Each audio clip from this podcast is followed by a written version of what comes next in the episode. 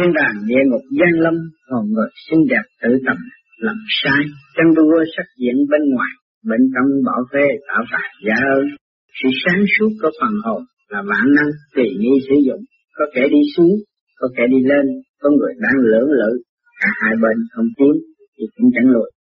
Mình tâm linh cảm, mình đuôi bỏ quên chinh giới an vui muôn đời.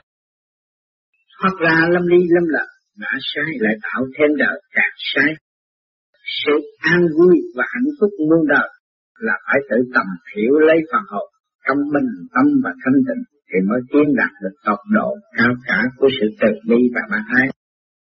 Sống trong đời đạo phân hai, diệt tham diệt hận, mở đại, cảm thông, qua công luật định chuyển vật, đổi thay thay đổi trong vật chuyển luân.